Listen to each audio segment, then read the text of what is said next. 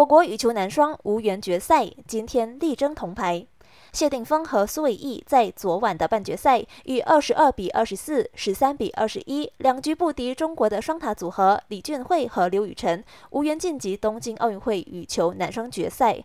风衣组合坦言，输掉这场比赛，失望在所难免。不过，两人依然会保持积极的心态去迎战今天的铜牌战。他们扬言有信心可以打败印尼小黄人组合莫哈默阿山和亨德拉，为大满拿下首枚奥运奖牌。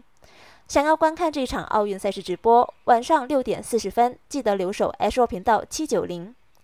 在昨天的奥运其他比赛项目，凯鲁尼詹在风帆项目男雷射击比赛以总分两百二十五分排名第二十八，无缘晋级，不过却创下了他三届以来的最佳战绩。